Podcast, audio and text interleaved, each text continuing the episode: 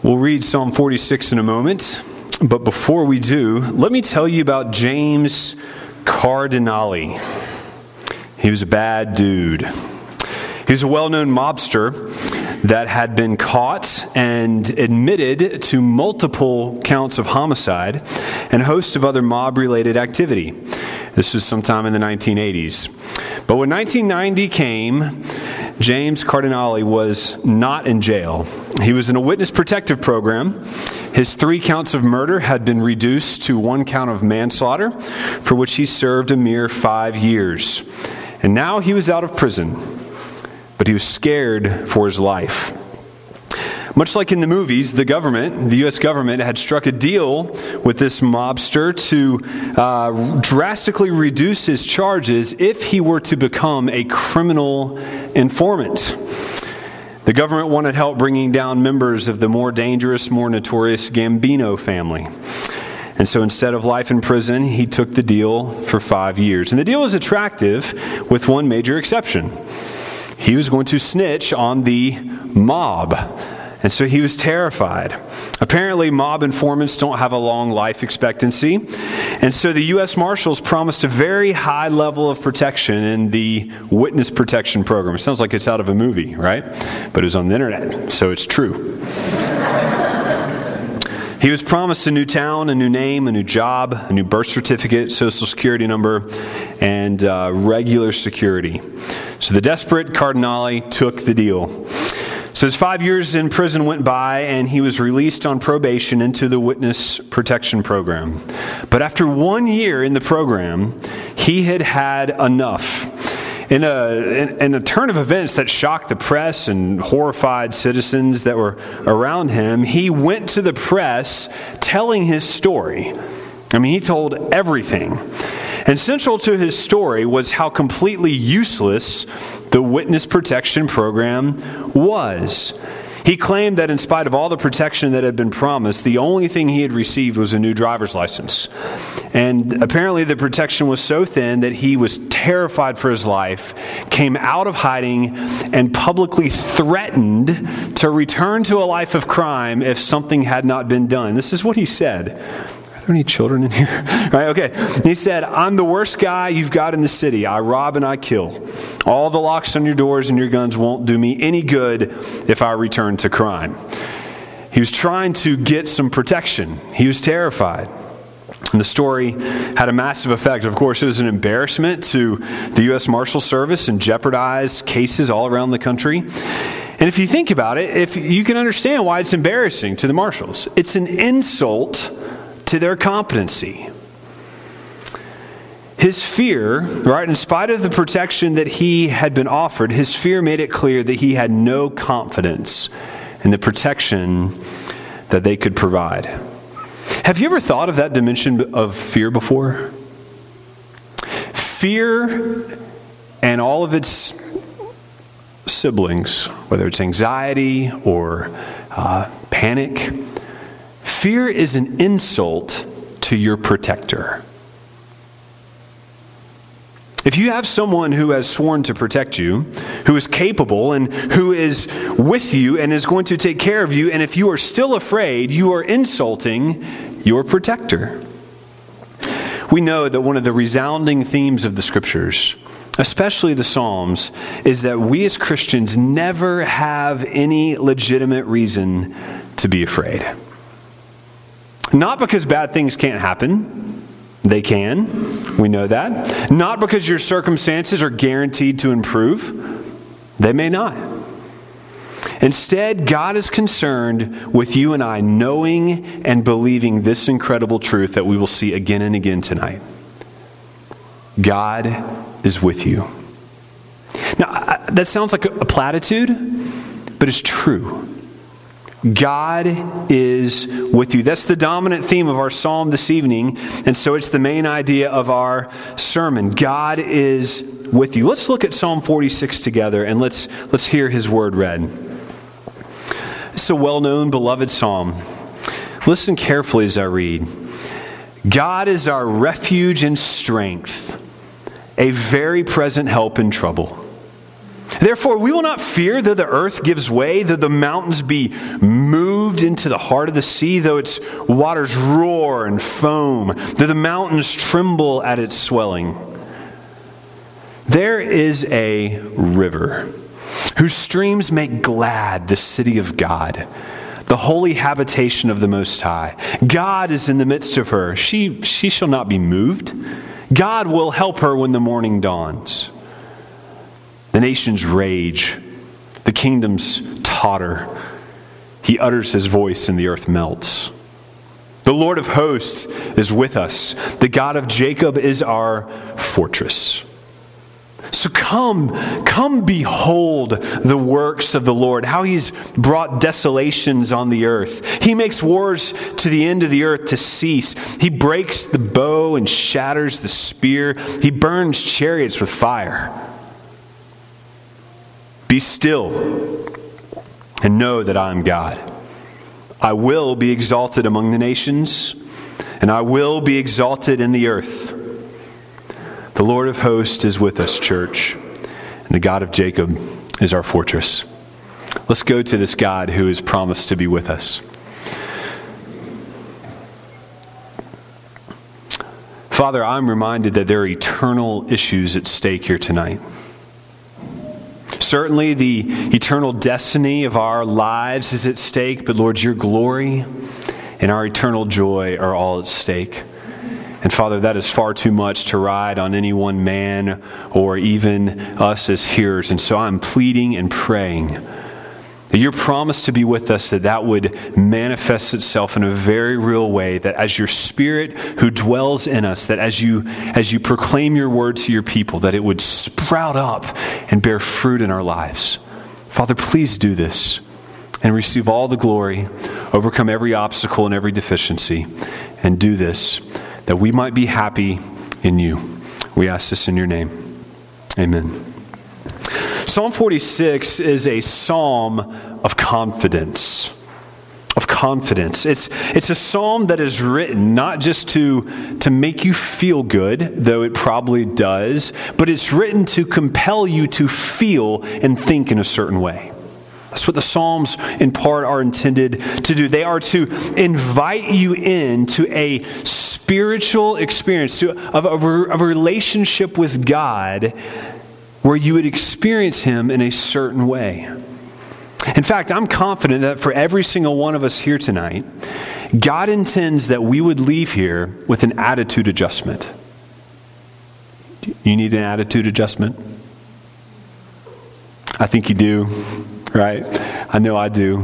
We need to leave with a greater confidence in God who is with us. I, I, don't think the main goal of this psalm is to instruct us in, in the sense that uh, we don't primarily need to leave with new facts, new bits of knowledge, some, some, new, some new piece of information about God. Uh, that may happen. I hope it does, but I've been praying mainly that we would leave here tonight with a deep, deep, joy producing, sin killing confidence that God is more capable than we originally thought. And though even when our world is literally falling apart, we should trust Him completely. And that's because He is with us. Now, this psalm has three paragraphs, and, and it's dynamic, and the, and the themes overlap, and they're woven in and out, so it doesn't cleanly, you know, break into sections. So, so we'll keep our sections very loose tonight, and I'll, I'll, I guess I'll walk through them about a paragraph at a time. But all throughout this psalm, we see a celebration of the presence of God of the presence of God. You can see it, we call this sometimes a bookend, right? Verse 1 and verse 11, the beginning and the end of the psalm, you will see that this is a theme the presence of God, but it's also in the middle. Verse 5, verse 7, we see God is in the midst of her, and the Lord of hosts is with us. But right at the beginning of the psalm, we can see this intended effect. The psalmist declares in, verse in verse 1 a statement that he is convinced is true. That for us, the church, God is our refuge, He is our strength, and He is a very present help in trouble. And since verse 1 is, two, is true, look what he says in verse 2. Therefore, we, we won't fear. we won't fear. Because verse 1 is true, verse 2 can be true. Therefore, we will not fear though the earth gives way. Friends, the pattern is clear. The pattern of spiritual devotion, the pattern of attitude is very simple for us. If God is like he says he is in verse 1, then verse 2 should be true about us. If God is a very present help, then we should be a people who do not have any familiarity with fear. Do you see? Right there in verse 1 and 2. If God is who he says he is, and if you actually believe that, not, not that you say that you believe it, but if you actually believe it, the intended effect will be verse 2. You will not fear. If you actually believe that, your life will show it. Paragraph 1, we could call this this is the worst case scenario verses 1 through 3. If you're going to label it, label it worst case scenario. The section describes this catch all generic category of trouble here in verse 1. And then in verse 2, things get more specific, quite a bit worse, actually. In verse 2, the earth is giving way. Now, that is a bad day right? The earth is giving way, and the mountains are being hurled into the sea. And the language, right, the effect of this language should be really clear for us. It is a picture of a world that is coming apart. This is, in a sense, it's creation language. Or should we say it's decreation language? The orders that God established at creation are being reversed. They're being turned upside down. They're, they're being ripped apart at the seams. No longer is water separated from the dry land. No longer are the mountains immovable as they are in their proper place, bearing fruit. Instead, there's water that roars and foams. We've seen time and time and again that water in the Bible is a picture of chaos, of uncertainty of danger. And here we have the two most immovable objects in the world the earth and the mountains. And what's happening? They're being moved, they're being uprooted. It, the earth has returned, it seems, to the chaos of Genesis 1 2. It seems inhabitable. Now, of course, the language is figurative, right? We, we understand that. But it's effective. Right? The, the figure is that the world is ending, the world is being ripped apart at the seams. And it's hyperbole, but it's very easy to apply, isn't it?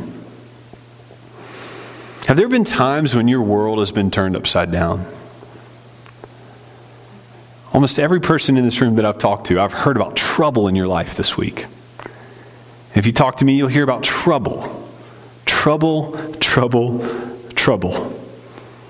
Maybe it's a big thing. Maybe it's a crushing diagnosis, or the end of a marriage, or a massive betrayal, or the loss of a job, or some financial hit. Maybe it's something big. I, I don't know. But I don't think the application here is only for life's big catastrophes, but it's for all of our difficulties. In Genesis, think about how this fits in the picture of the Bible, right? In Genesis, we see that the effect of sin on God's good creation is corruptive, right? It's, it, it, it, it, it destroys, it adds chaos. In one sense, the very effects of sin are catastrophic, right? You will surely die. But in another sense, every part of our lives is touched by the corrosive effect of sin. I mean, that's, that's really how sin works in the world. It is actively decreating what God has made to be good. And you and I experience this every day in a fallen world. Sin and suffering always work to decreate God's good creation. And whether we're the one sinning, decreating, or whether we're experiencing the decreation, we all know what this is like. Our world feels like it's being torn apart. Sometimes we face our worst case scenarios. Sometimes our worlds fall apart with a massive tra- tragedy. I just spoke with a friend who received a devastating diagnosis. He said everything changed. Other times, our worlds crumble slowly. Could be disagreement at home, could be mild aches and pains in your knee, could be trouble at work. I don't know. Fear and anxiety are not just reserved for the big, th- big things, right? The bulk of your life is, is struggling with the small things. And we experience them as we do and as we face all sorts of suffering. It does not take much for our worlds to feel unstable, does it? You ever been in a bad mood? Right? Have you ever wondered, what, why am I in a bad mood? And just, if you like really trace it back, you're like, my breakfast was cold? Like, our worlds are so unstable. There are times, especially when we're young, right? We feel invincible, like our lives are just coming together, right? But most of the time, right, we realize how fragile our lives really are. Sometimes life can feel like it's a like a banquet on a cruise ship, right? Just steady sailing, good friends, good food, right? Life is good. But I found that most of the time, life is like trying to have a candlelight dinner in a canoe. if you move, you're going under, right? Peace is so precarious. The absence of trouble in your life. So, the question for us tonight is this When your world is unstable, what do you do? Now, I think there's a danger, right? Some of you may be sitting here. We might have a case of sermonitis. I don't. I made that up, right? But but it's this thing where you like we get what we're saying, like you get what I'm saying, but like you're just not feeling it, right? It's it's just it's like this concept that's like over here, and it's not like in your heart. And I, I understand that, right? You, you may like get the concept, but you don't feel like your life is falling apart. And, and I, th- I feel like there's just this danger for us to hear the word and kind of let it go in ear and out one other, out the other ear, without letting it traveling to our hearts. And so I'm going to ask you to do something tonight. All right, you should have a piece of paper. This works, and maybe a pen. If you don't, that's okay. But I just want you to just take just a few seconds and think for a moment about what's going on in your life. And I want you to write down either one or two, maybe three, just, just one or two circumstances that are making you anxious. This doesn't have to be some terrible thing, but like, what made your day hard? What? A few ways your life is being shaken. Just jot one or two down. Anything that's weighing on your heart, making you feel anxious or sad or afraid. Here's what I'm going to ask you to do jot it down or keep it in your mind or type it on your phone or whatever. And as we work throughout the sermon, try to apply these truths to that specific thing. It's like an exercise, right? So that we don't risk hearing these truths and just letting them float in space. But let's go back to this question. What is it what do you do when your world is unstable? Well, the psalmist tells us right away what we shouldn't do, right? We shouldn't be afraid. And I think we could add to that, right? With fear is anxiety in all its forms, right? We shouldn't be bitter. We shouldn't be cranky. We shouldn't be despairing. We shouldn't be grumbling. Uh oh. We shouldn't be complaining. But let's keep going. Let's look at this next paragraph. Verses 4 through 7, we hear about the city of God. The city of God, the place of God's people. We see this in verse 4 where we learn about the city of God. The best, the best part of the city of God is not the golf courses. The best part of the city of God is that this is where God is. Do you see that in verse 4?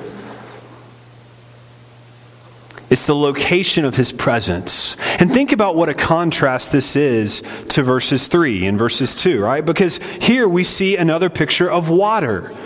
Verse 4, we read of a river whose streams make glad the city of God. How dramatically different is that from the water in verse 3? The water that rages and foams in chaos.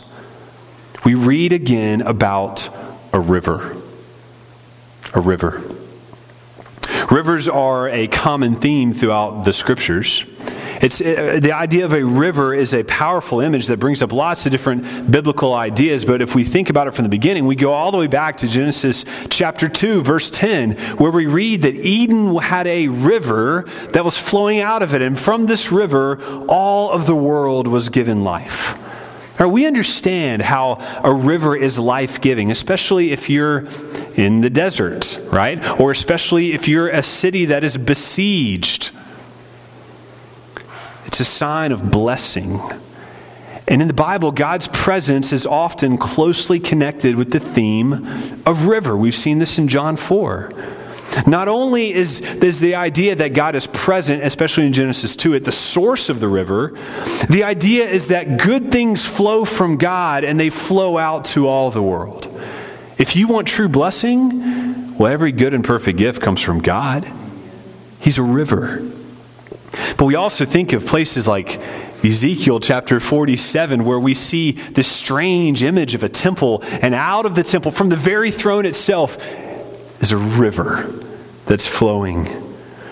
And then in Revelation 22, we see a river, the river of the water of life, which flows from the throne of God and gives life to the entire city of New Jerusalem. Do you see the pattern? Rivers in the Bible symbolize the blessing that comes from God, from the very presence of God. Rivers are where we get true life, true abundant life.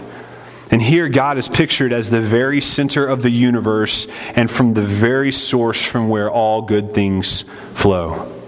Perhaps this helps us understand with more context why Jesus would say something so strange to the woman at the Samaritan well. Everyone who drinks of this water will be thirsty again. But whoever drinks of the water that I give him will never be thirsty again.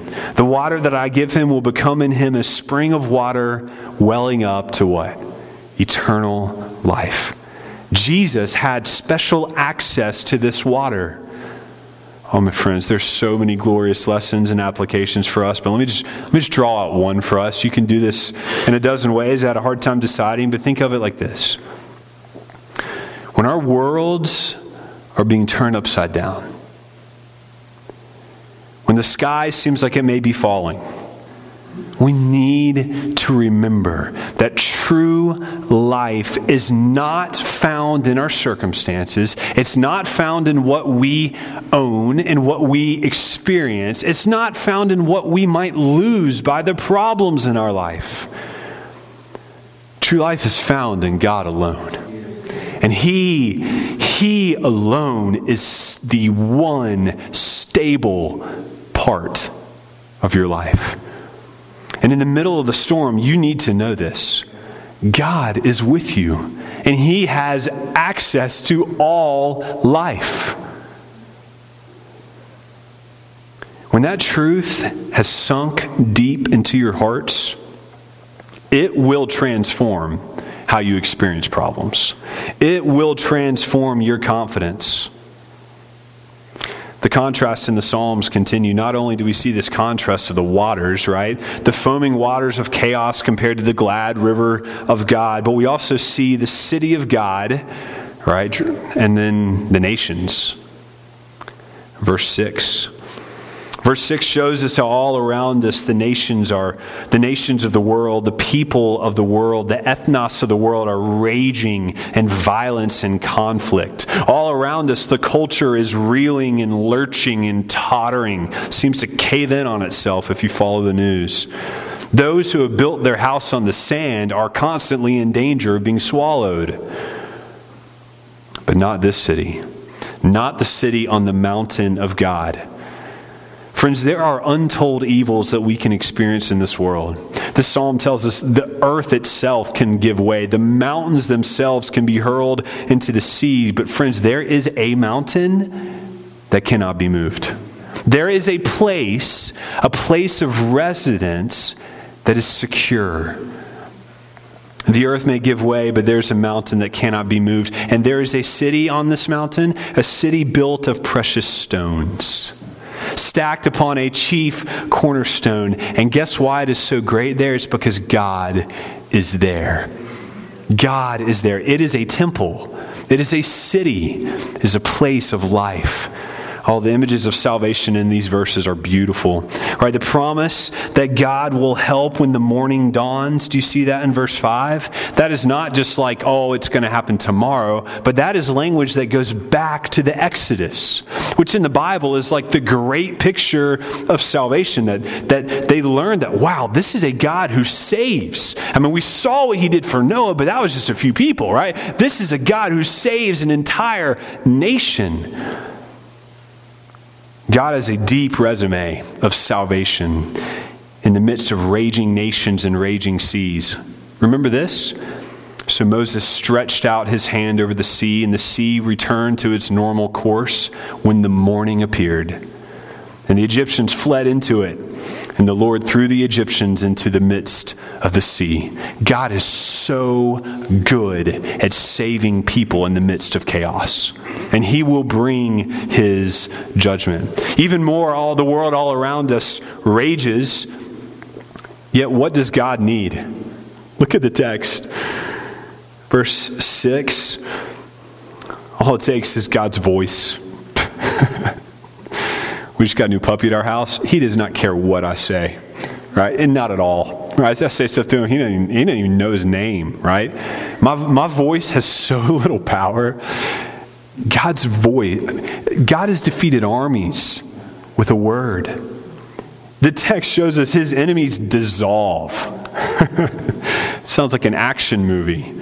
Do you see the incredible picture of safety?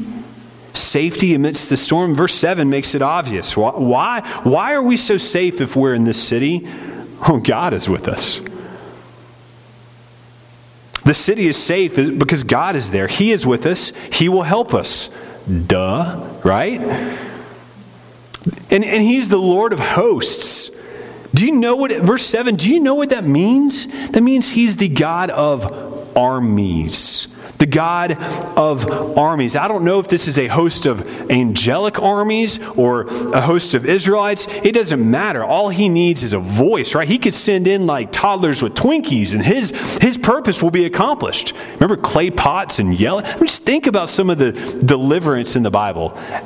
He, he, he beat the Philistines with a little boy right? Just ask David, just ask Gideon. We're going to yell at you and God will win. Just ask Joshua. Just ask the disciple. Uh, do you honestly think that God is stressed by your problem?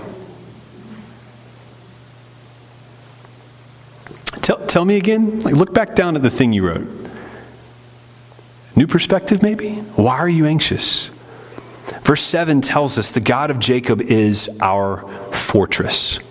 This language, the God of Jacob, all oh, that should make you think covenant. That should make you think covenant, electing love that God has placed on Abraham and his descendants. And we have been grafted in to this incredible covenant, and he is our fortress.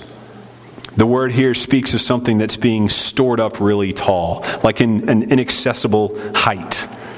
In our house, heights are used to strategic advantages. Shoes are stored off the ground away from our chew happy puppy. Kara stores toys out of Addie's reach, and Addie stores toys out of Roman's reach. And I noticed recently that Halloween candy is stored out of everyone's reach, but the tall guy, right?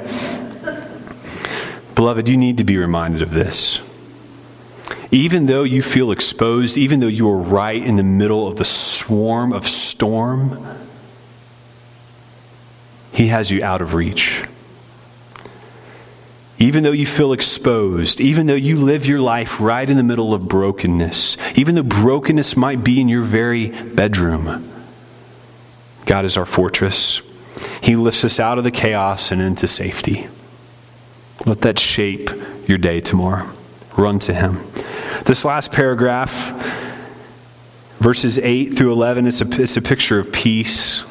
It gives us this future vision of peace, right? Of a time when wars cease, when bows are broken, when spears are shattered, a time when chariots are burned, a time when the effects of the fall will be only a memory. You realize that's going to be the bulk of your existence.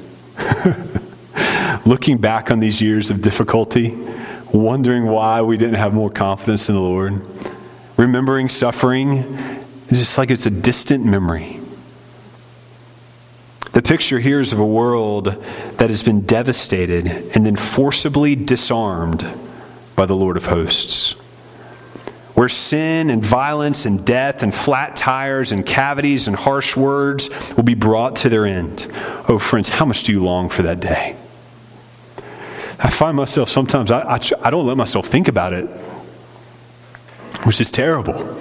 That day is coming. Though we experience a small taste of this peace now, we really do. We really do. We yearn for the full force of God's kingdom to come and for Him to set up His reign clearly and visibly and fully on the earth. In verse 10, we read how God is uttering to the nations. He says, Be still and know that I am God. It's a command to be still. This isn't a call, I don't think this is primarily directed to you and me, Christian.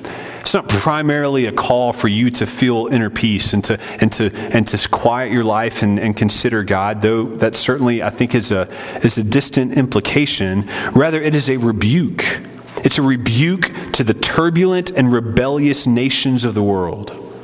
Because God reigns. And for the world to enjoy the blessing of God, which comes from the presence of God, the world must come under the reign and the lordship of Christ. And so we are called, verse 8, come and see. Look, come behold the works of the Lord. Friends, I plead with you, this is a wonderful reason to read the Bible. You need to behold the works of the Lord again and again. He has done marvelous things, and the God of Israel and the God of Jacob is the God of Trinity Baptist Church. We need to drink in with our eyes the power of God. We need this picture of a divine warrior who has an army of angels, but he can fight with words. He is an exalted king who is resplendent in his glory and in his power. And with this, we too are, with all the world, called to submit to submit to the exaltation of Christ. I will be exalted among the nations. I will be exalted in the earth. He better be exalted in the church, and he better be exalted in our lives. That is going to happen, but this exaltation is happening now in our hearts as we submit to him, as we say no to pornography, as we love the difficult person, as we give when we don't have anything left. He is the exalted king. And we're to realize in verse 10 that he will have his worldwide exaltation, and we are to bow now because we know this is coming. For Christ will have his glory. We could give so much more attention to the words of this beautiful psalm, but I want to draw your attention to this final verse here in verse 11. It's a verse that reminds us of our source of confidence. This is not a, hey, feel good sermon. It's going to all be better. It's going to all work out. Think better. Think more. This is not that at all. Instead, it's a reminder of our source of confidence, of where our protection really comes from. The text says, get it clearly in your minds, verse 11, the Lord of hosts is with us. A God with armies is with you. Don't miss this source of confidence. Don't miss this source of protection. The source of confidence from this psalm comes from the happy, life giving, protective presence of God Himself. The comfort is not that your circumstances get better, the comfort is a person, it's personal. The protection is a person. Just think with me throughout history, uh, throughout Israel's history, how God has manifested his presence among his people. Right? Because if we're saying this whole psalm is about God being with us, and that's where all the good stuff comes, let's think about how that how that works. Right? Think about how that works in the Bible. Sometimes in the Bible, God's presence was with a pillar. Pillar of clouds, pillar of fire. You remember that? That's a fun story.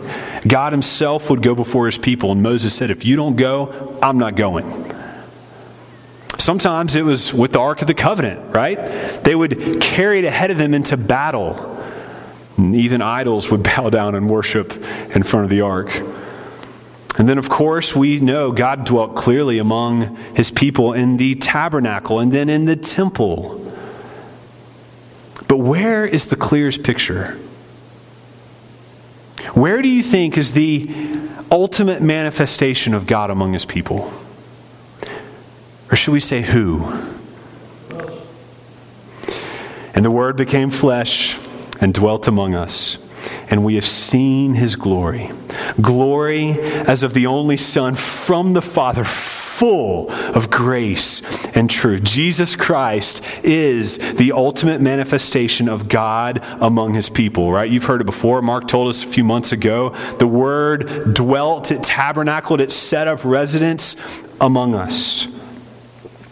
In the incarnation, Jesus Christ brings all the glorious realities of God's life giving presence, and He hand delivers them. He came among us. Jesus brought in his body all of the realities of the temple, which why we don't need it anymore. He brought all the glory, he brought all the access to God, he brought all the sacrifice, he brought all the blessing.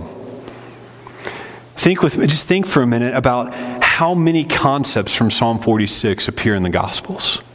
Uh, think, think about the life of Christ and how that fits with Psalm 46.